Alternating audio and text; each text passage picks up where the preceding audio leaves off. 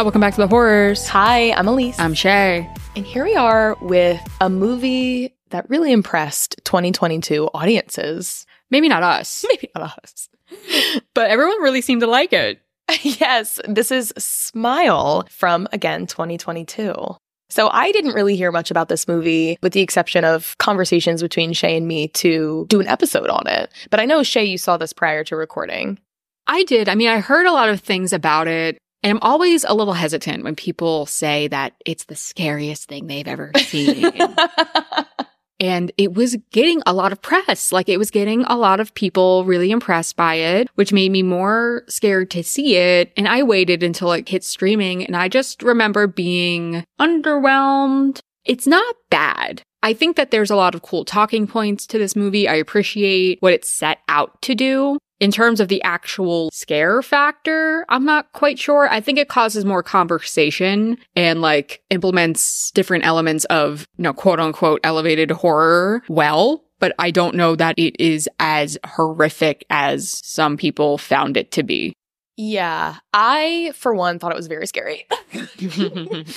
but definitely for me, a big part of the fear factor was some of the emotionally loaded moments that were very uncomfortable to sit through. I think that kind of emotional burden that this movie puts on the viewer is a big part of its appeal or like a big part of the emotional aspect of watching this film. But I'm excited to talk about it with you because I'm wondering if this is going to be one of those instances where at the end I feel like I have a better understanding of the movie or more appreciation for certain choices. But to be candid, where I am now is like, I think I have a little bit of an emotional hangover from this movie. And I watched it a couple days ago. I think I still feel it.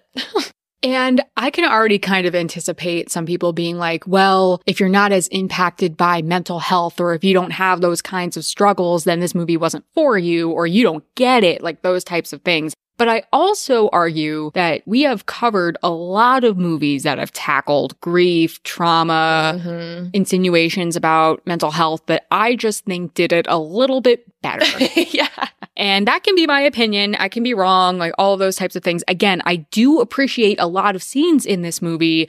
I just don't know that it was brought together in a conclusive way. And maybe that is the point, but it wasn't satisfying mm-hmm. for me. And not because there's not a happy ending. Like that's not, I don't need a happy ending. It's more so, did it actually set out what it was trying to do? I don't know, but we'll get into it and find yeah. out along the way. Let's do just that. So first we'll start with our ladies. Our leading lady is Sosie Bacon as Rose Cotter. She's an American actress. She's actually Kevin Bacon's daughter. And we know him on this podcast from the original Friday the 13th. She's in a bunch of TV and film, including the Scream TV series, 13 Reasons Why, and Mare of Easttown, which I knew I recognized her from somewhere. And I think A, she looks like Kevin Bacon, and B, I did watch Mare of Easttown.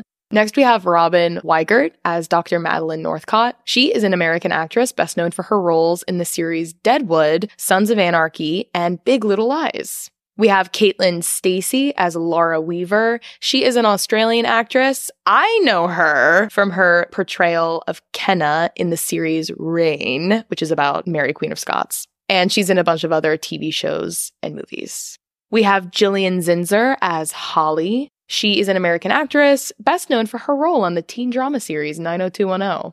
Judy Reyes as Victoria Munoz. She is an American actress, model, and producer. And I love this woman. She's best known for her role as Carla on the series Scrubs. I'm sure I'd recognize her if I watched an episode. Scrubs is the first TV show that I ever remember like loving, except for Scooby Doo, which probably was first. Scrubs was second. So it was really nice to see her again, especially because in that show she plays such a comedic role. So I think sometimes when you have like positive associations with actors, when they appear in horror movies, it kind of lightens the mood. And finally, we have Dora Kiss as Mom. she is a Hungarian American actress, best known for her role in this film. Getting into some pre plot trivia from IMDb, this film was originally titled Something's Wrong with Rose before being renamed Smile. Also, the smiles in the film are all natural and they are not enhanced with visual effects. The studio even asked if they could be tweaked, but Parker Finn, the director, stuck to his guns as he wanted them to be grounded in their creepiness. Find that a little unbelievable. Really? But impressive, I guess, if it happened that way. I'm sure they were coached on their posturing and their angles as they smiled. But yeah, that's what IMDb said. I mean, we know, of course, take it with a grain of salt. Maybe there's something else at play here, but I think I do believe that. Next, Paramount originally planned for the film, which had a low budget of 17 million, to be streaming only on Paramount Plus. But the film was screened for test audiences and scored so much higher than anticipated that it prompted Paramount to give the film a theatrical release in the United States. It grossed 22 million over its first opening weekend. And finally, Smile received mostly positive reviews from critics who praised the visuals, themes, and Bacon's performance, but criticized its jump scares and plot similarities to It Follows from 2014 and The Ring from 2002. Which I'm just so excited that It Follows is getting a sequel. They follow. Yes! So excited. I'm excited and I'm scared. I also appreciated the marketing techniques for these movies. Did you hear about that? See about that? Yes. So apparently, what was it? A Major League Baseball game? Yep. Some of the actors in this movie appeared and smiled into the camera. Yeah, I don't even know that they were the actors or if they were just plants. I don't know, but Maybe. like they were wearing a t-shirt with the name of the movie on it and they were smiling unnaturally just in the background. And obviously that memeified it, which kind of helped with the marketing of the movie, which I think is smart. That reminds me of it with the red balloon. Yes. And I remember the, you know, the fall where there were clowns running around all over the place and people were so scared. What a time to be alive. It was. And I do remember one time driving, I was student teaching at the time and I was driving to my placement and I remember seeing a red balloon tied to a sewer grate. It was like 5:30 in the morning and being very freaked out. These marketing techniques that we've kind of talked about in a couple different movies. I'm thinking also of the Blair Witch Project, Yeah, right? It is yeah. it is cool hearing about intentional marketing schemes that go into incentivizing viewers to watch it. And for those who have seen some of the like later 2010s horror movies, people also relate this a lot to a movie called Truth or Dare with Lucy Hale in it. I've been wanting to cover it for a while. It's not great, but I think it's fun. I know we've talked about that movie before. I think along the lines of what's that movie with Oh, oh, I know what you're talking about. Ready? Not ready or not. Um, um, was it Brittany Snow? Yes, Brittany Snow is in it. Would you rather? Would you rather? Yes, I think I brought it up when we were talking about Would You Rather about like party games turning into horror movies and all these types of things. But part of the movie Truth or Dare is that there is a demon that invests itself in the game. And the person that is giving you the prompts for truth or dare is this malevolent force. And you can tell that it is the malevolent force when the person who is talking to you, which is a real person in your life, smiles really large and unnaturally. We're talking about like Snapchat effect smile where it looks kooky and really scary. It reminded me of this because that movie came out in I think 2018. And granted, I think this movie tries to take itself a little bit more seriously than Truth or Dare does. I mean, Truth or Dare is just kind of okay, everyone's dying. There's, there's, there's crazy ways people are dying. It's interesting. But also the plot point of how that ends and how this ends are similar. Again, similar to how the ring ends and like that Mm. ultimatum. They are all connected in that way, but I do like Truth or Dare. Okay, well, I'm excited for us to cover that one day. So let's get into the plot. All right. So we open with a woman laying in bed. We first think that her eyes are just open, but then after some prolonged period of time, we realize that this woman is dead.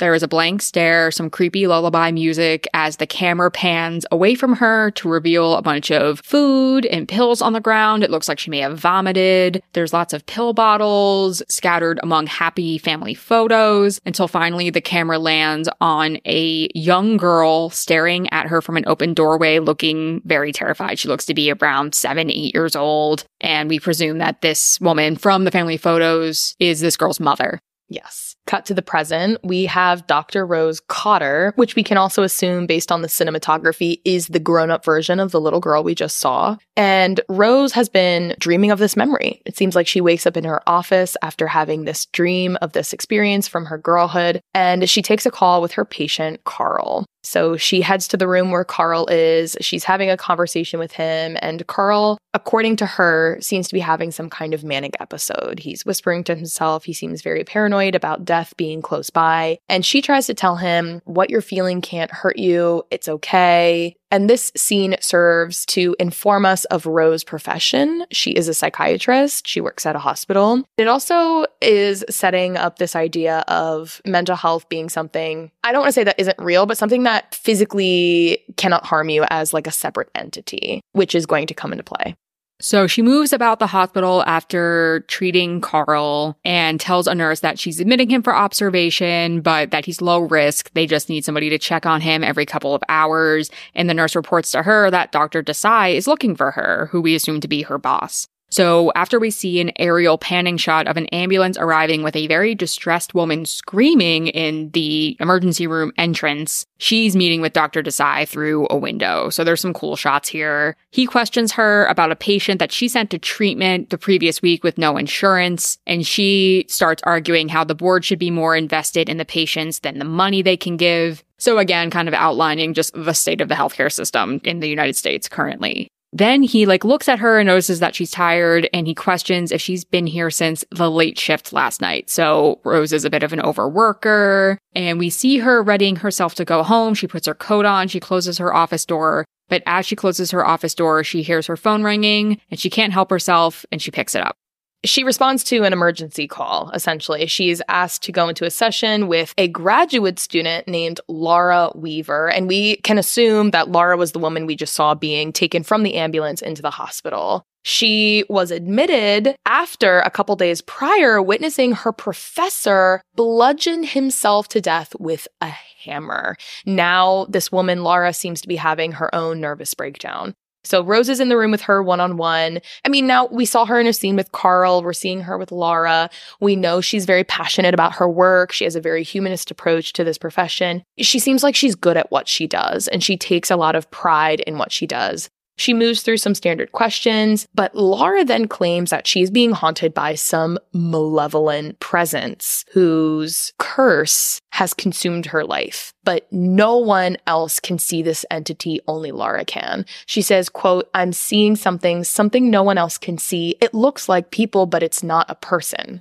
And she explains that when she sees it, it smiles at her, quote, the worst smile she's ever seen in her life. So in this conversation, it's clear that Rose thinks Laura is having some kind of hallucinations. Laura is saying that she is about to die and is taking these quote unquote hallucinations very seriously. And soon she starts to, for lack of a better term, freak out. She starts to scream. We can tell that her level of mental distress has increased rapidly. She is writhing in pain all of a sudden as she falls to the floor. Rose goes to the phone on the wall to call for help, but when she turns around, Laura has moved from her spot on the floor to a different side of the room, standing up, smiling ominously at Rose. She picks up a piece of ceramic, what is it, a vase or a plate from the floor that she had previously knocked over? Yeah, she knocked over a flower pot and yeah. it's a piece of the pot. She takes a piece of the ceramic and as she stands unflinchingly smiling, cuts from the side of her face down her jawbone, across her neck, and back up again in a very, I want to say, exaggerated smile motion. But instead of on her face, it's like literally her neck, killing herself in front of Rose. I also liked that in this scene, when we see Lara talking and we see Rose talking, we never see them in the same shot together. Ooh. So, like when Lara's talking, the camera is right on her face and it's looking at her. And when Rose is talking, it's just on Rose. We don't really see them speaking with each other after a certain point. I think it starts that way, but then once they're sitting across from each other, it goes from one shot to the next shot. And to me, that's showing how there's no objective view to what is happening because we see Laura see something which causes her to fall out of her chair, knock this plant over and cower in the corner again. But obviously Rose doesn't see it.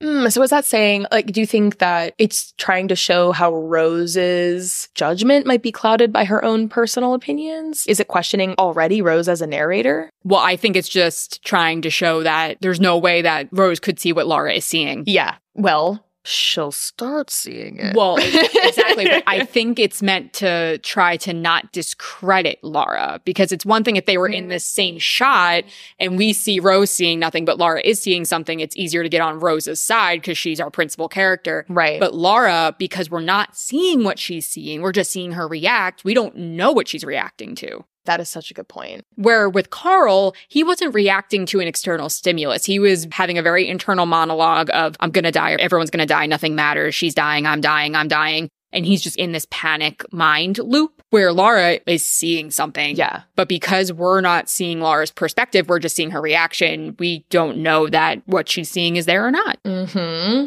This is not a standard event for the workday. Cut to Rose being interviewed by two detectives. They're asking her questions about the nature of Laura's delusions. Who are the detectives? Well, we don't know this yet, who they are to Rose, but one of the detectives is played by Kyle Gallner. I love this man. we, you know him from the podcast from Jennifer's Body and A Haunting in Connecticut that we covered just this past October. And look, I have to say, I have to say, Shay is no stranger about how she feels about Mr. Kyle Gallner. But for me, I never had the teen girl craze for Mr. Kyle Gallner. I missed that because I was not watching these movies because I was too scared. But look, as an adult, looking at Mr. Adult Kyle Gallner, I felt a little something. I I think he's a big cutie and I especially like his character. His character proves to be super brave and sensitive. He has a very clean and intentional apartment with like a soap dish on the sink, which I think is really impressive. Lots of framed art. So I really was a big fan of Kyle in this movie, which I had appreciated before from an outsider's perspective, but now I appreciate some of the craziness that Shay has had. Because I have experienced it myself in this movie. And I'm as gay as the day is long, but there's just something about this man that I I love him. I love everything he's in. I think he's great. This movie needs more of him, in my opinion. I agree. There's not enough of him. And his name is Joel. We kind of see that Rose and Joel might know each other because as Rose is sitting in this interrogation room, Joel kind of gives an awkward, hey, wave. So we're like, okay, what's up with that?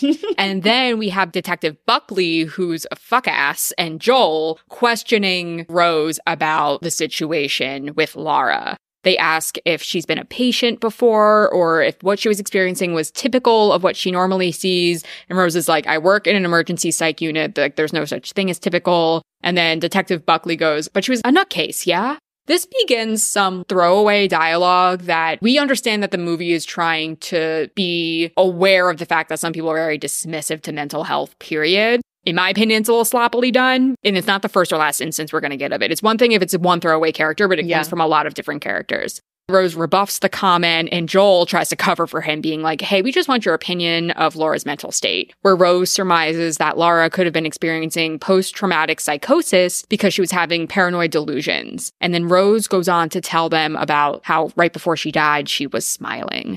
Again, the detective goes, Yeah, sounds like a fucking crazy to me. Like, it's just like, All right. Yeah, a little bit too on the nose. Yep.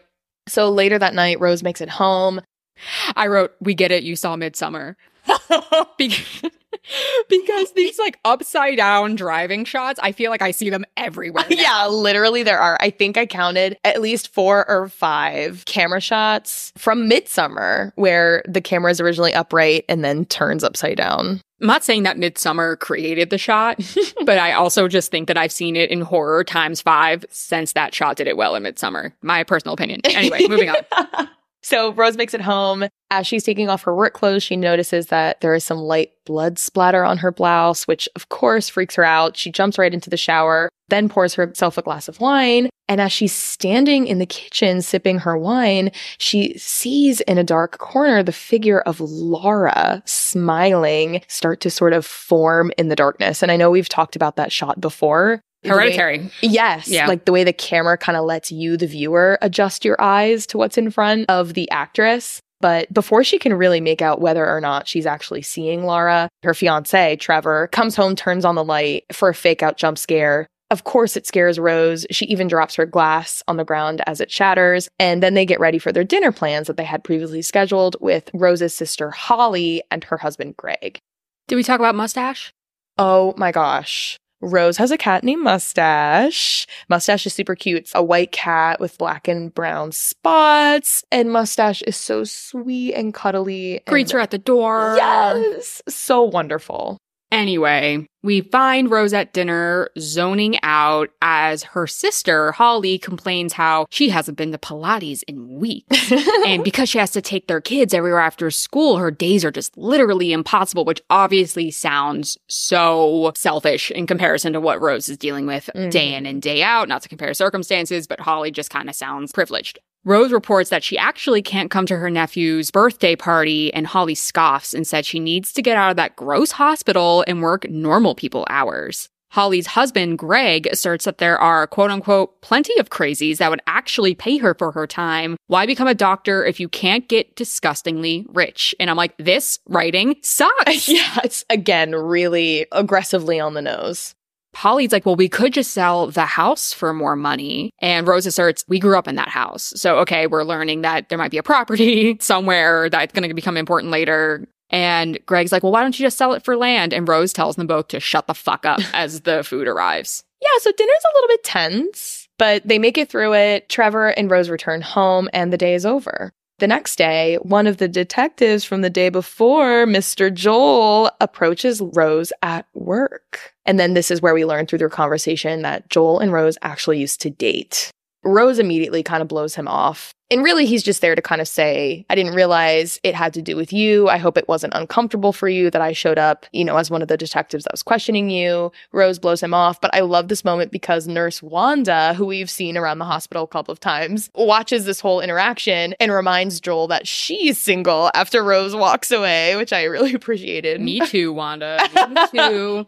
There was also this small interaction between Trevor and Rose right before this scene that I wanted to talk about because it is very mundane, but I think it is like showing a character pattern in Trevor that gets called out later. So when they get home, Trevor asks if Rose is okay. And she just says, Yeah, I'm fine. And it's a throwaway moment, but I wrote, I could understand how this is showing that some people don't actually want to comfort other people. He didn't ask her an open ended question that would give her the space to process anything. It was a yes or Mm. no that would make him feel better for asking, but make her feel bad for divulging anymore. Right. Like it's not what's happening, like what happened at work today. Like, or why did you tell your sister to shut the fuck why up? Why did you like, tell your sister to shut the fuck up? Right. Yeah. These actual questions that would require a conversation. That's a really good point. And that does get called out later, which I do appreciate that they're planting seeds of it now. Like I said, the movie does some things well that I really like. And I think it's these casual, like, Mhm. things that they do it well. But it's when they try to get so obvious that we're trying to be a thematic thing here, where it's like, you don't need to if you just do less, you know? Yeah, that's such a good point, especially with Trevor's character, because I don't know if we get too many of those really on the nose moments with his dialogue. You're right that it's a lot of these subtle moments or like these subtle incompatibilities, which it makes it so hard for this couple to kind of navigate what comes next.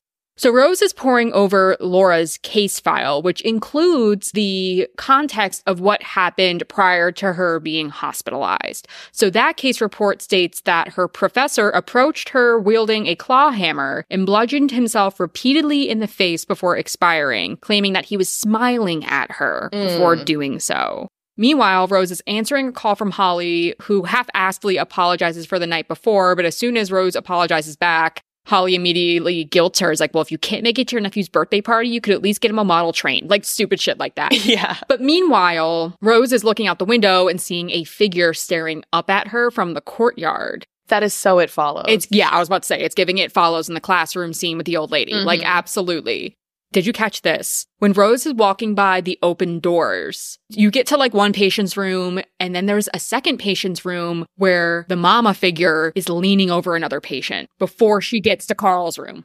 Oh It my is- gosh. It is so blink you miss it. I I had to rewind. did not even see it. I had to rewind it because literally there's no music change, there's no anything. There's just a panning shot of watching Rose walk by these hospital rooms. One's normal, one is this very large, tall figure leaning over another person. And then the third one is Carl sitting on his bed smiling. yes. I did see Carl, but I did not see the room. It was so quick. Ooh. So Rose sees Carl smiling at her. She does see this. She backtracks, looks in the room, sees Carl continuing to smile at her. She approaches him, but he starts to threaten her, saying, You're going to die. It's very intense. Rose is very scared. She calls security to restrain Carl. But when security arrives, it turns out that Carl was not antagonizing Rose. He was sleeping and that Rose seemingly imagined his aggressive behavior. Which obviously prompts a meeting with Dr. Desai, right? Because he's like, Rose, I don't know if you saw what you really saw. I think you have some rest that you need to take, especially considering the circumstances of the last few days. So you have a week's leave to go home, rest, and then you can come back to work after that. So she gets in her car to leave. She's trying to calm and steady herself. You can tell that her anxiety is building and she stops in a store on the way home to buy her nephew the model train. And we see panning photos of people smiling on the walls. So, okay, getting pretty ominous. At home, she cracks again into the wine as she begins to wrap the present. She seems not very happy that Trevor is working late. And like, I can't tell if we're supposed to read her drinking as problematic. They're small amounts and like we see it as a pattern, obviously. I did not read it as problematic but maybe that's maybe I, I should have. I was like, yeah, she's drinking some wine after a long day. I don't know. She's also just doing the thing where she's pouring like the smallest amounts of wine. Well, the first time we see her fill a wine glass and drink it, she ends up dropping it. And then the second time we see her fill this wine glass, it's only in her hand for a short amount of time before her alarm goes off, her security alarm goes off, and she drops this other wine glass. And I wrote, another one bites the dust. Seriously. I literally wrote, at least she has two from the same set now and not just an awkward three. You see those in the thrift store all oh, the time. Yes, it's so good that she's back to having an even set of wine glasses. It's really the way it should be. but anyway, drops another glass. She goes to reset the system, but when she comes back, she notices that the back door is slightly ajar. But before she can approach the door and investigate, an operator from the security service calls Rose. But then the woman on the other end of the call starts to taunt Rose, asking if she's home alone. Are you sure? Look behind you. When I tell you my power went out when the scene was going on, oh my god, my, no, I'm so serious. I'm so fucking for real. I'm so fucking for real. I'm so fucking for real. My my power went out as soon as she said, look behind you because it was stormy yesterday. No. And when I tell you, I was like looking around, like, what the fuck? Like, I. I would never recover. I'd have to tell you we had to cancel an episode. I'd be like, look, I, um, unless you're going to watch the rest of this with me, we, we're canceling it. no. It was the most scared I was the entire movie. I'm sorry. I'm going to stop shitting. Anyway, I had there, I, again, there's things I like. I'm going to get there she starts to be taunted and after Shay's power went out then her phone starts ringing again and it's the security system operator.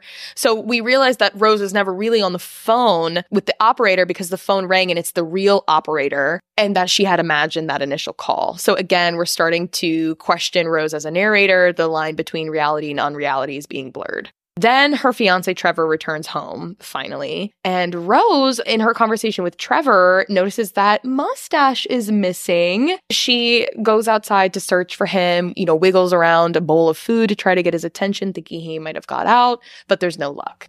There's another instance of Trevor asking why she set the alarm. She says she forgot. And she, again, like tries to be very vulnerable, goes on about her, how her head has been foggy, spacey. It's been a creepy place lately. There was an incident at work and her boss is making her take a dot, dot, dot. And then she just stops and apologizes and is like, everything's fine. And he's like, you sure? And she says yes. And he accepts it. Like if my partner is saying my boss is making me take a, I'd be like, finish your fucking sentence right now.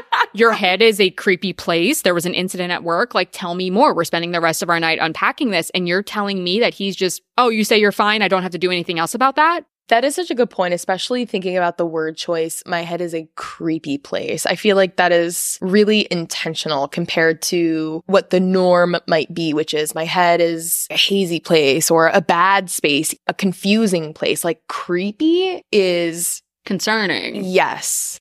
I wrote, I hate this man. Ask a fucking question. The only question he does ask is if he broke another glass. Like, fuck this oh, guy. yeah. Fuck this guy.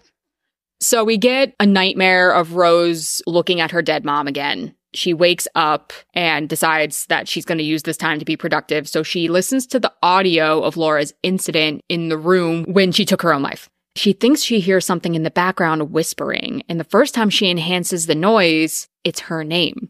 And she goes and she's playing this piece of audio over and over and over. And she doesn't hear it the next couple times. But then there's a fucking ghost lady jump scare, insidious style, right next to her, which makes her start freaking out. She grabs a knife and is like waving it around. And Trevor's like, what the fuck? What the fuck? And then we see Rose meeting with her therapist the next day, who remarks that she's surprised to see her. Yes, and this is Dr. Madeline Northcott. Rose explains that she's having hallucinations, but Dr. Madeline doesn't seem to think that Rose is exhibiting signs of psychosis. She even says that Rose seems very coherent and aware of herself. And she tries to attribute Rose's feelings toward her long standing guilt over her mother's intentional overdose, which is again contextualizing that scene we've seen a couple times with Rose's mother lying dead in her bed. Rose asks for a script for antipsychosis medication, but Madeline denies this request and suggests that they resume their weekly meetings instead. So Rose leaves. It seems like it was a pretty defeating conversation. I think there wasn't really anything helpful in there for Rose. I mean, it is kind of nice that maybe she can start resuming these sessions, maybe address some trauma. It seems like, regardless of what she's experiencing now, she does have some residual trauma left over from her childhood. But again, it doesn't really seem like it gives Rose any relief for what she's currently currently experiencing with these strange supernatural events. Yeah, because she wants a prescription. Yeah, she wants a prescription. She wants a prescription that she's not getting. Again, she's being told not to self diagnose. Your mm-hmm. anxiety's never healed, which I imagine is also so frustrating when you feel as though you have like a core wound and something else goes bad in your life and somebody's telling you, like, oh, it's because of your childhood. And you're like, no, I feel like I'm past that. This is a new thing. Yeah. You know what I mean? Like, I understand how that could be leaning into that about how, like, not everything has to do with my mom. Like, I'm just frustrated. Can it be about something else and not about this big experience that I had that you're holding against me? Or how it must feel for her. Yes, and and that makes me think too of Madeline telling her don't self-diagnose, but it's really like she would probably be qualified to do it, especially mm-hmm. if it's like her own right. feelings. Rose heads to her nephew's birthday party. So this is the party for Jackson at Holly's house. Jackson is opening up his gifts, and I literally wrote Shay's going to have to talk about this part. because I, there were a couple parts in this movie where I decided I was going to listen and I wasn't going to watch. and this is, this is one of the parts. Buckle up. Uh, I'm le- sorry. Are you okay handling I'm, the burden of this scene? No, I, I, got it. Okay, I okay. It. I got it. Trigger warning for some animal cruelty stuff. I like that before she even gets to the house party, she's applying makeup and practicing smiling in the mirror to try to like cover up. And of course, that's like a big metaphor of the movie, right? Like everyone's like, smile because it covers up everything. And yeah. people just tell you to smile and get past things. Holly hands Rose off to her friends who begin badgering her for advice because she's a therapist, which I imagine it's funny that happens. Jackson goes to open the present, which she packed to be a model train. And guess who went missing halfway through the movie? And guess who is found now? Mustache. It's Mustache. Mustache is in the box. Mustache is dead. Chaos ensues. She's crying that it wasn't her. They have to believe her. And as she's freaking out, crying, holding Mustache's dead body to her chest, she sees a woman from the party smiling at her. She screams, You guys have to see her, tell her to leave me alone. And as she's trying to like get away from this woman that's smiling at her, who keeps progressively getting closer to her, she falls through a glass table and there is now broken glass covering her arms and many, many lacerations. And she is screaming. And I wrote, This chick can act. Like, I believe her. And the next time we see her, she is staring frozen at a pain assessment tool on the wall of the hospital, focusing on the zero no pain portion of the scale, which has a big smiling face on it. Dr. Desai enters being like, I heard you were admitted. What the fuck happened? I heard you had an anxiety attack. Are you seeing somebody professionally? But she's really not listening to him. Instead, she's watching Holly scream at Trevor in the hallway. This scene was like, I don't know if I'm going to make it. Yeah. But then I did. I really don't think any other part in the movie gets worse than that cat hugging scene in the middle of the room for me. Yeah. It was so brutal. And I also think a turning point like, I think the thing about animals in horror movies or animal cruelty in film, it's like you're watching something completely innocent experience brutality. And I think like her losing her innocent, fluffy little cat that brings her joy and kind of really being on her own to face her fiance that's not as emotionally available as she would really need, or to deal with her sister who does not know how to react to the scene in the middle of the room and the embarrassment of what happened at her nephew's party. Like, I feel like her clutching that cat to her chest is the most intense loss she experiences in this movie. I think it's like the first physical proof that she doesn't have a grip on reality because she would have had to pack that box. Yep. And then who killed the cat? You know what I mean? Is it the entity working through her? Is it just something that happened outside of her physicality? Was the ghost lady mustache meowing next to her and she had a knife? I don't know. I don't know. I'm trying to think what it could know. what could have been the external stimuli that she Yeah. was reacting to, you know. Yeah. But anyway, that night, Trevor and Rose make it home from the hospital. And this is kind of where we have our first confrontation between the couple, where Rose is trying to explain to Trevor that what happened was not her. She did not do that. But Trevor thinks that Rose sounds crazy. He tells her that. He accuses Rose even of inheriting mental illness from her mother. And his dialogue also suggests that he believes that she is, in fact, the one that killed their cat. Yeah, we see a lot of avoidant behavior from him saying, I can't fucking do this right now, trying to get out of the car and walk away. That's when he says it's genetic. You can inherit it from a parent. I looked it up. She asks, why would he look it up? And he says, because I wanted to know what I was potentially hitching my entire life to. Is that so fucking unfair? And I think that's interesting because I think we're supposed to read him for being an asshole for that, but I don't know that he is. I mean, I don't think he is. It's not the most compassionate approach. Exactly. Like, I think that's the kind of thing that, yeah, like you'd be in that ER waiting room, like Googling the shit out of whatever. But also, he's still her fiance. You know, how are you going to handle this situation to try to be a caretaker, even though you might be dealing with your own questions, right? Like it's realistic to want to know that not everything's going to be ideal all the time. And what does this look like when it is bad? But it's also like, well, I don't want to like hitch my life to something like this. You know what I mean? It can be read both ways. Later that night, Trevor is sleeping on the couch as Rose looks on. She climbs into bed, and I noted the placement of the wounds on her arms certainly could be interpreted as self harm wounds. Yes. hmm So even if people who weren't at the party didn't see it happen, would she be believed that she fell through a glass table and not that she wasn't hurting herself? But she Googles the professor that was involved in Laura's incident and she hears a noise beyond the open door of her bedroom whispering, Come here. Ah, Mm-hmm. I just got chills. I just, oh, the whispers. She closes her laptop and tries to lay down to sleep, but instead she hears the voice of her mother calling her name and crying, Rose, mommy made a mistake. And she sees a figure from the doorway watching her, and then her mother screaming her name transports us into the next scene. And in this scene, Rose goes out on her own to visit Laura's professor's widow named Victoria. Rose knocks on Victoria's door. She says that she is a reporter, gets inside. Victoria starts talking to her. Because again, Victoria lost her husband only what, 10 days prior? This is all happening in a very close string of events. So Victoria has only been dealing with this loss for about 10 days. She's talking to Rose and explaining that her husband, Gabriel, before he died, started sketching the entity that he believed he was seeing. So Victoria takes Rose into Gabriel's office and shows her all of the different sketches that Gabriel drew of this dark, scary figure, and even a sketch that you could tell was sort of macabre in its own way, but that Victoria pointed to as Gabriel's brother that he watched die 20 years prior. So we're seeing kind of similarities between, again, not only like Laura killing herself in front of somebody after witnessing somebody do the same thing, but also these people are starting to show that they have their own traumatized history beyond what happened. Apparently, Gabriel started ranting about some kind of curse after attending a conference where he saw a woman kill herself in front of him. So we are seeing a chain of events definitely emerge here. And Rose asks for the woman's name that Gabriel saw at the conference, but Victoria, you know, after questioning why, sort of picking up on some of Rose's red flags, ends up kicking Rose out of her house once she gets the sense that Rose is not a reporter or might not be mentally sound. And also when she starts insisting that Gabriel was telling the truth about the quote unquote curse. So she is kicked out of there. Saying, What are you, a fucking nutcase? Some kind of morbid fanatic? How fucking dare you? So, again, like this language being a through thread. So, Rose goes to visit, hmm, Joel.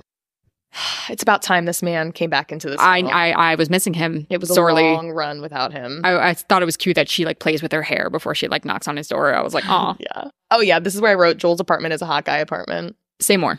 Okay, yes, I will. So it's like a one bedroom, you know, open concept living room, kitchen, like your standard apartment, but it's like very intentionally decorated. First thing I noticed was the soap dish. I thought it was very impressive. He had a soap dish on his kitchen sink. It's very clean, organized, intentional. I don't know. I just, I really liked it for him. It also seemed like it had like its own artistic flair, like he has taste, things that he wanted to have in his space. Rose tells Joel about the professor and needs to know if he was involved in any other accidents before his death. Joel begrudgingly agrees and finds another incident report from a week prior, which is proving the story that Victoria told Rose. So he witnessed a woman committing suicide at a conference named Angela Powell. The crime scene photos are horrific. It looks like she gouged her eyes out in an elevator. Rose is like, okay, now I need you to repeat this search on Angela. And he's like, this is my day off. What are you doing? but she's like, I need your help. And I'm like, he's way too okay, fine about breaking the fucking law. Like he's just using all of the weapons of his disposal to like give her the information that she needs, but whatever. They also find out that she witnessed a suicide about four days prior. So Joel notes the weird coincidence that she was also a witness to a suicide. And Rose makes him click on the security footage where we see a man at a gas station approach Angela in a parking lot, take a pair of hedge trimmers from a nearby truck, and impale himself in the chest in front of her. And when they rewind the footage, we see that the man was smiling. I like the video footage edition because it shows Joel, like somebody outside of this quote unquote curse, a physical representation of this and makes it real, Mm-hmm. like a tangible event that even he can see. I also like that he does anything Rose says because I think it shows that he's still very much in love with her. Oh, yes.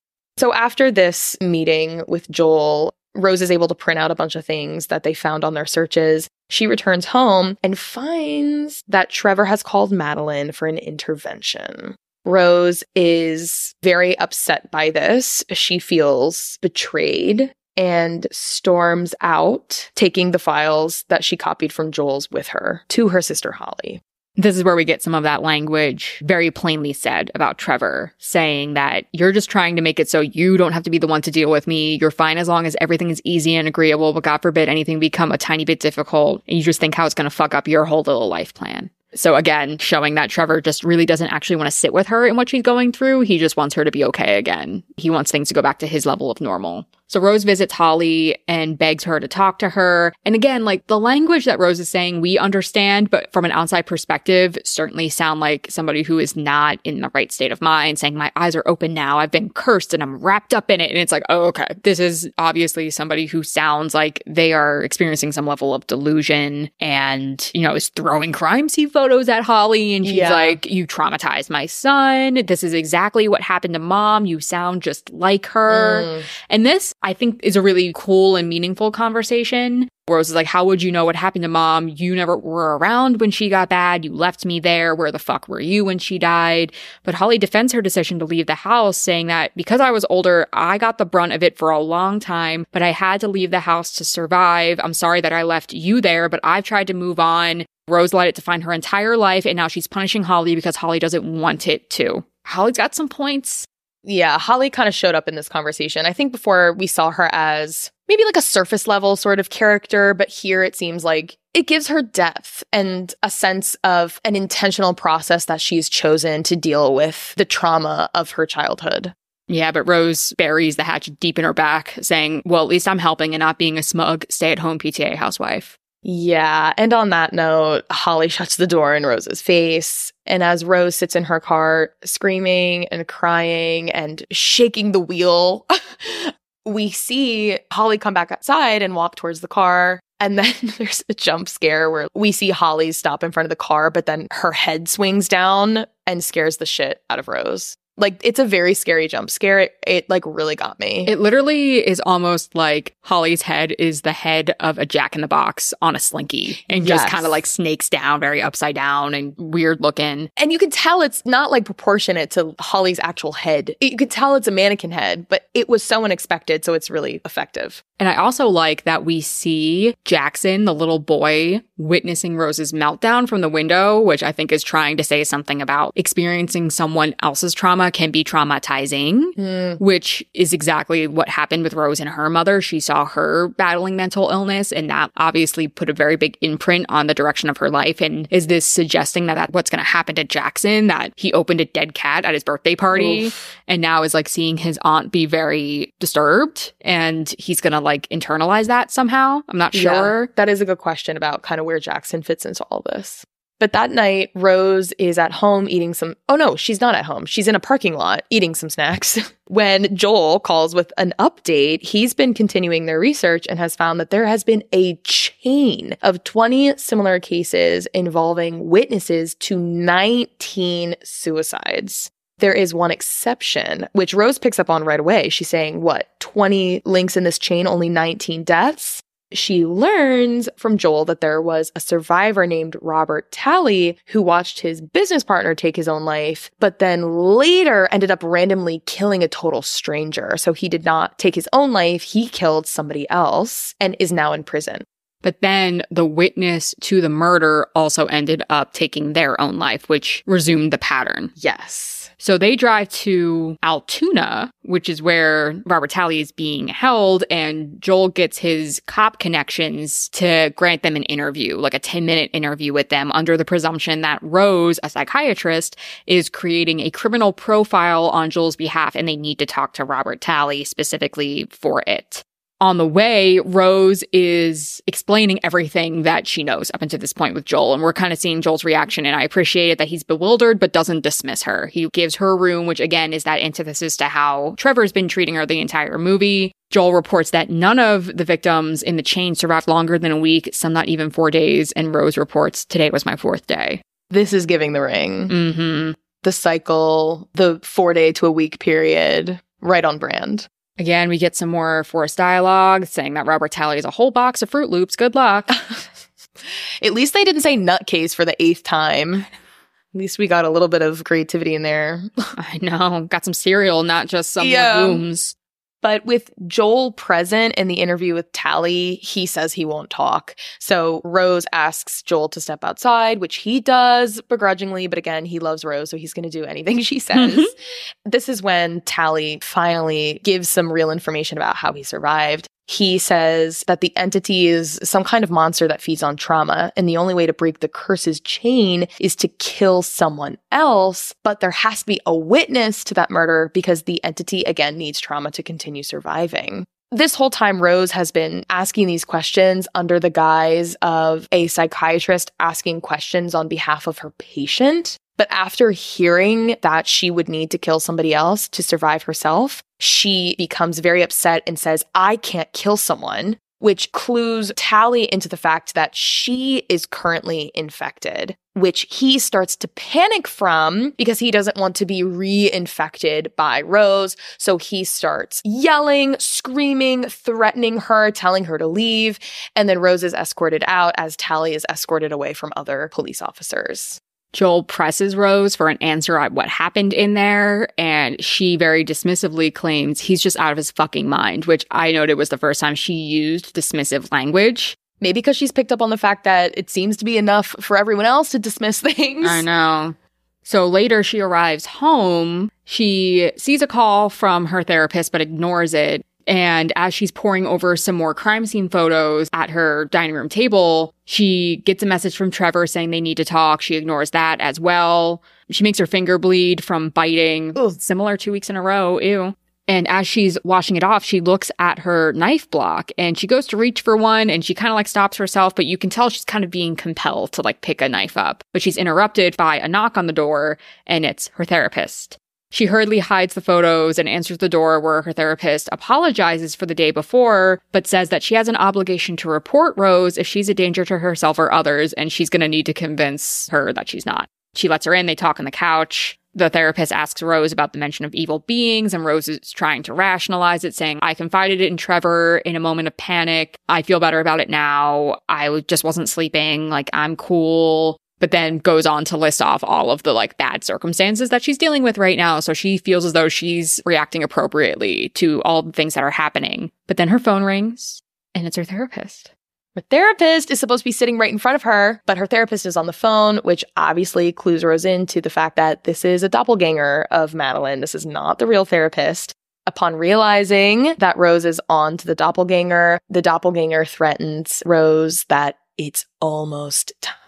Another thing with the ring. Yeah, seriously.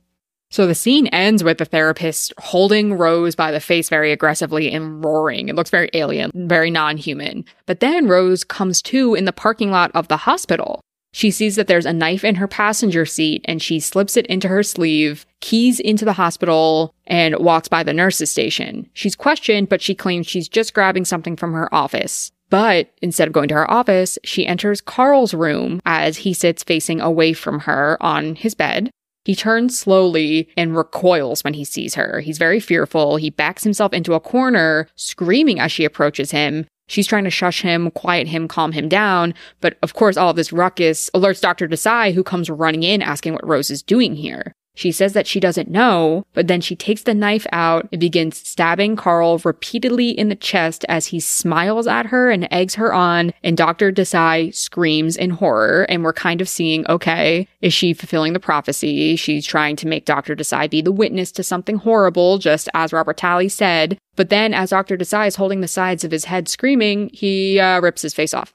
Tight. And then Rose comes to again in the parking lot with the knife, and we realize she imagined the whole scenario. But it freaks her out imagining going through with something like that. And as she's trying to get her bearings, we see the real Dr. Desai approach her vehicle and say, What are you doing here? I see you out here. What's going on? Rose tries to avoid the conversation, but we see Dr. Desai see the knife in the passenger seat. So he tries to encourage Rose to stay. He obviously is afraid that she is a danger to herself or others, but Rose quickly drives away before Desai can really do anything to help her. Then cut to Joel calling Rose and saying there's an APB out for her based on her encounter with Dr. Desai at the hospital, which by the way, an APB stands for All Points Bulletin. I thought that would be fun to have. I wrote ABV. Oh, like I was thinking of beer. I'm just oh. like, no, nope. There's a beer for you, Rose. Come on over. Know, right? But Rose responds that she will confront the entity and she wants to be alone when she does it so there are no witnesses that can inherit the curse. Even though Joel is up to speed on everything, it, it, seems very cryptic for him to try to understand. He tries to get more information out of her, maybe where she's going, but she doesn't give it to him. She arrives at the house in the woods. It's aging, falling apart. And as she gets out of the car and continues to stare at it, the camera pans to her phone that has been left in the car as Joel desperately tries to call her again and again. She approaches the house and keys in, and from some of the context clues, including height marks on the wall with her names on them, this is her childhood home. And I wrote, another house left empty in this market? Nah, not two weeks in a row. because the house in Oculus was like, and that house was nice. That house was left vacant for like, what, 10 years? Mm-hmm. And I'm like, not in this market. Be like, mm-hmm. ghost? Are you going to pay rent? Extra tenant? No, no. So she's walking through the house and stares at a closed door, the door. And as she opens it, the creepy lullaby music from the opening shot resumes. She sees her mother in bed calling for her. And it's a little bit more of an extended scene where we see Rose's mother crying, asking for help, saying, Mommy made a mistake, get the phone, call for help, like actually giving her instructions, not just a vague, Mommy made a mistake. This seems to be more of like, I need your help and I need you to do something for me. But baby Rose, who is now standing in adult Rose's place, shakes her head no and runs away when mom begins screaming her name. So this is really spelling out that Rose does feel a sense of responsibility because she was directly asked for help and denied or couldn't do that. I mean, she was a kid. No one blames her, but she certainly blames herself. So adult Rose goes searching around the garage for light. She finds a lantern. She kind of just like sits and waits and she hears creaking and then sobbing. She sees a figure crying in her mother's room. It looks like her mother as Rose remembers her. This is another play with time where it's her mother at the age in which she died and Rose as an adult talking with one another. She stands and tries to beckon Rose toward her, saying, I'm so sorry. I haven't been a good mom. I want to be. I really try to be, but sometimes everything is too much. There's something terrible inside of me. I hate myself. Are you ashamed of me? When Rose says no, she says, then why did you let me die? Why didn't you save me? She keeps saying, It's not my fault. It's not my fault. And she's like, Well, you wish that I would die. And Rose said, Because I was afraid of you. I was 10 years old. You were a monster. It's not fair. You needed help, but I couldn't. I have carried that guilt for my entire life, but I have to let it go. This isn't real. The mother smiles and says, But Rose, your mind makes it real. Your mind is so inviting. And then mom from Barbarian and guy from It Follows. yeah. Big lanky lady monster. Great. My favorite thing in the world. hmm Yeah. So lanky lady monster all of a sudden in her former mother's place begins attacking Rose. But Rose is able to set the creature on fire using the oil lantern that she had with her for light. As the creature burns, she escapes outside and the entire house goes up in flames. So she drives away and immediately goes to Joel's apartment and apologizes to him for involving him in the whole situation and also for not being emotionally available during their relationship. She basically explains they were getting close and she was scared. Anyway, ended up fucking off from the relationship as a result. She asks him if he'll stay with her while she sleeps, which is so beautifully intimate. And he agrees. But then the room gets dark and he smiles and laughs, saying that he'll stay with her forever. oh my God. Shay's like, I love this ominous smile and laugh. He can giggle at me whenever he wants. but this, of course, is not meant to be kinky or cute Nope. because it's saying that Rose is still very much In the house. Yes. And as she turns to leave Joel's apartment, when she runs outside, she is transported back to the house where she runs outside. She's in the front yard of the house now, looking back to see a completely intact house. There was no fire. There was no final confrontation with the monster. She is alone and still cursed.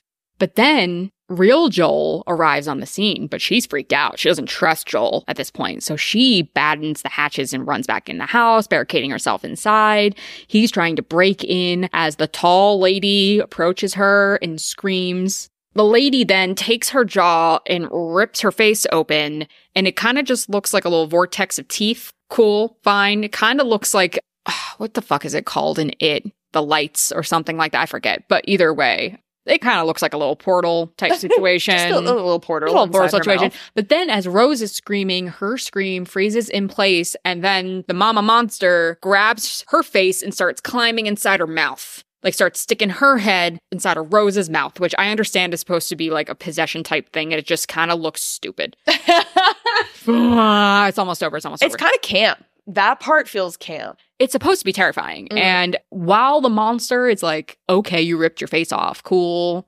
Joel finally breaks in, is looking around for Rose, but then he finds her standing with an empty can over her head. It's propane. She turns, is holding a box of matches, puts on a big smile, lights the match, and we only see as Joel watches Rose die in the light of his eyes, the reflection of his eyes. Rose lights herself up and he is frozen in place, and we can tell that whatever it is is being passed on to him. And then the movie ends with Lollipop playing, so, so which is very barbarian. Like that. it is. That old. Be my baby. Yeah. Be my baby. Yeah. Mhm. So that's the movie. Okay, so let's get into some post plot stuff. So I was telling Shay before we recorded that I was surprised that I didn't find more on this, but I did find a lot of film reviews. A lot of people in like college newspapers having a conversation about this film, which I thought was, you know what, as far as a conversation goes, you know, I still think we can use it for this podcast. So I have a part of a film review by Xandra Button from The Gaudie, which is a Scottish student newspaper. And Button writes, quote, if you watch Smile only expecting a horror movie, you may be surprised by what you get. When analyzing this movie, it becomes less about a demonic smiling creature and more about Rose's inability to cope with the horrible trauma she has experienced in her life. In fact, the demonic entity tells Rose that it has attached itself to her because she has been traumatized. Later, Rose discovers that she can rid herself of the smiling curse if she passes her trauma onto another person. It is not hard from here to see how smile works as a metaphor. The smiling creature is not just a horror movie gimmick, but a representation of how trauma can be passed from one person to another, and how, if you don't seek help dealing with these traumatic memories, your life can begin to unravel. Thinking of the movie in this way, Rose becomes not just a victim of a disturbing curse, but a symbol of what can happen if you do not seek help during a psychotic episode. I'm saying that just as like a nice little summary of what we're seeing at work here in this movie symbolically. And I like that premise. I like the idea of unchecked cyclical trauma wreaking havoc on folks or many folks. We've seen it before in films like The Babadook when Amelia was struggling to cope with her husband's death, and it follows with the invisible STC, the sexually transmitted curse. STD, sexually transmitted demon. Yeah, that's right, STD. And we've seen that before, even though those movies tend to be some of the more emotionally taxing movies we watch for this podcast. I still think they have been really interesting to watch and see, like how that idea of mental illness is explored as a horrific element. But Button and other film reviewers point out some of the issues with the film's execution. So Button continues in her article Throughout the movie, characters use therapy buzzwords and often suggest that Rose's mental state is a result of her genetics and past trauma.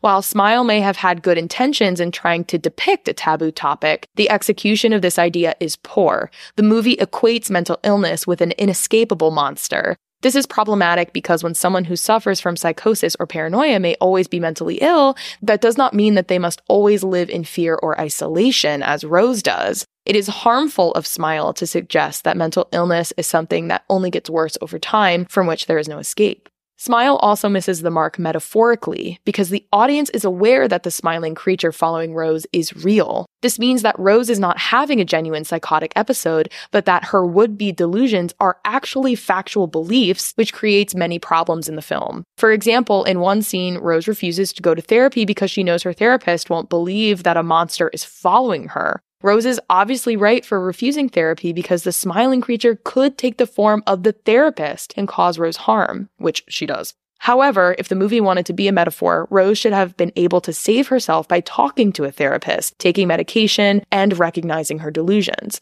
Smile creates similar paradoxes throughout the film. That makes me think too of the moment where we see Joel see the smiling man in the security footage. Like again, what could have been a question mark the whole time regarding Rose's reliability became actualized. Like this isn't psychosis in its truest form. Like this is actually something preying on her. I think it would be better to settle the metaphor if we had seen Rose in the beginning a little bit more impacted presently by what happened to her mother. Cause of course we see her in a like a helping profession and working a lot, but I don't think that's supposed to set the groundwork that she isn't healed or that she hasn't gotten past it. And granted, like triggers can do a lot to unearth a lot of things that have been buried. Like I think of the ending of Malignant where she's like, it's my body, it's my body and takes agency back. But it's clear through Malignant that she doesn't have agency of her body. But like with Rose, she seems to have an idea of what is impacting her. And if you had taken away the Robert Talley storyline and just had never said the word trauma,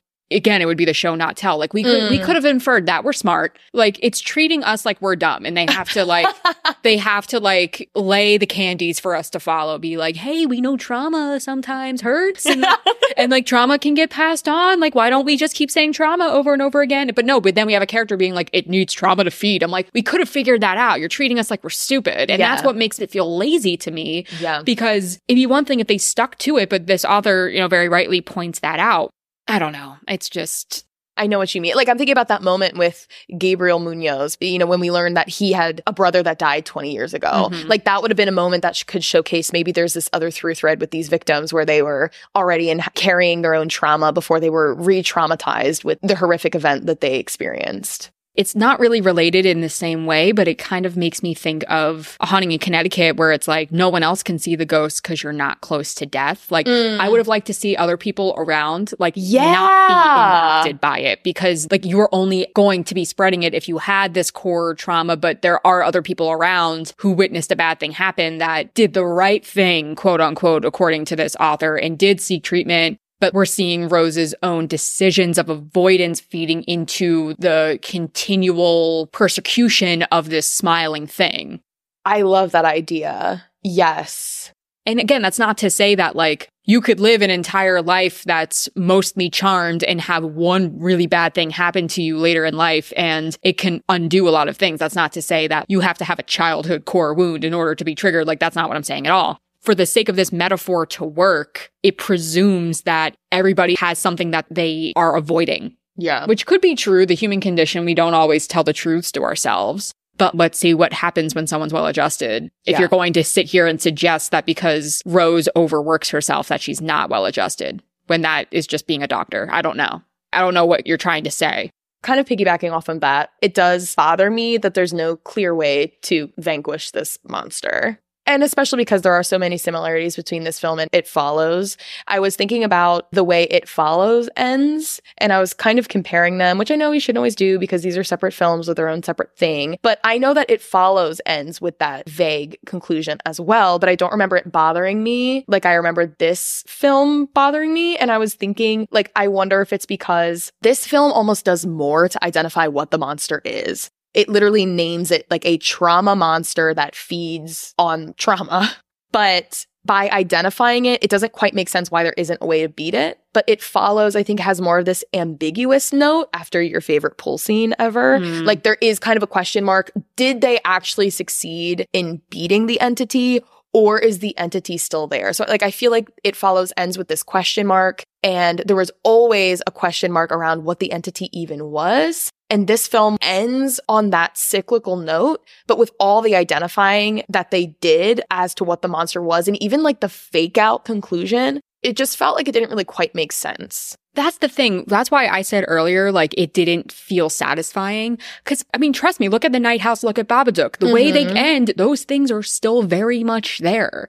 I'm not saying it has to be a happy ending, cause at the end of the Babadook, we see Amelia going down and like feeding the grief. and, like, you know, doing all those pet. things. And like it scares her, but she's able to keep it at bay because she's able to identify what it is. And same with, is her name Maddie at, at the Night House? I forget her name. I think so. But like at the end of the night house, you know, there's a ripple in the water and you see those types of things. And there's always an awareness, but there is an agency that's given back to that character to make a choice as to how they're going to navigate it moving forward. Even Maddie at the end of Malignant, even though that's not necessarily like the same premise. Mm-hmm. And granted, I understand that the ending of this movie, when we see Rose going through all of these things and still not get the happy ending and still like losing to her illness, quote unquote, is kind of supposed to say like, you can do all the things right and you can try to face your trauma. And sometimes like you just lose the battle and it gets the worst of you. I understand it could maybe try to be tackling that. But it just felt bleak for no fucking Yeah, reason. That's something I thought about too. I was like, I think this movie is trying to play into the inherent fear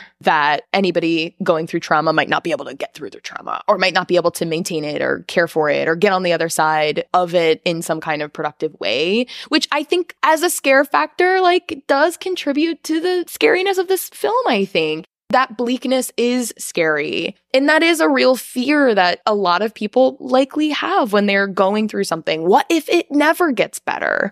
But I don't know if it really functioned in that way. And this fear of, am I only here to hurt other people?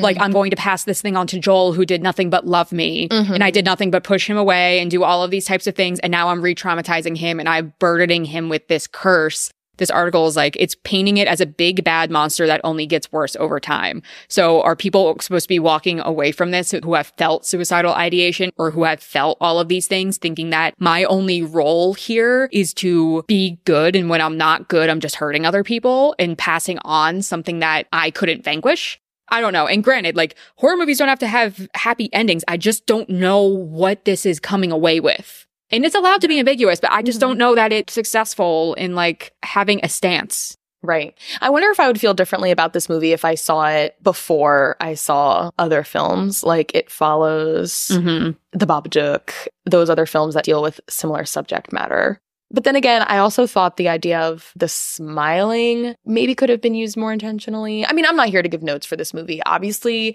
I thought it was very effective as far as being scary goes. I had to take a couple breaks while I was watching it because it really loads on that fear or that discomfort. But yes, to echo what you said, I was left kind of wondering like what the takeaway really was. Because even though the film ends with a very bleak continuation of that cycle, there was also so much in the movie where we got to see Rose be resilient and resourceful, and also moments where she confronted demons and apologized to people that she was afraid that she had hurt. But then those moments weren't even real. Like, you know, like Mhm. she never did actually get to tell Joel that she was sorry or what she felt. And she never did get to ask him, can I sleep here? Can you watch me while I sleep? You know, like we didn't get to actually have those moments actualized. And that kind of sucks. I wanted them to be real. And I also think that the movie puts a lot of blame on Trevor and Holly, for example, for putting space between her illness and their wellness.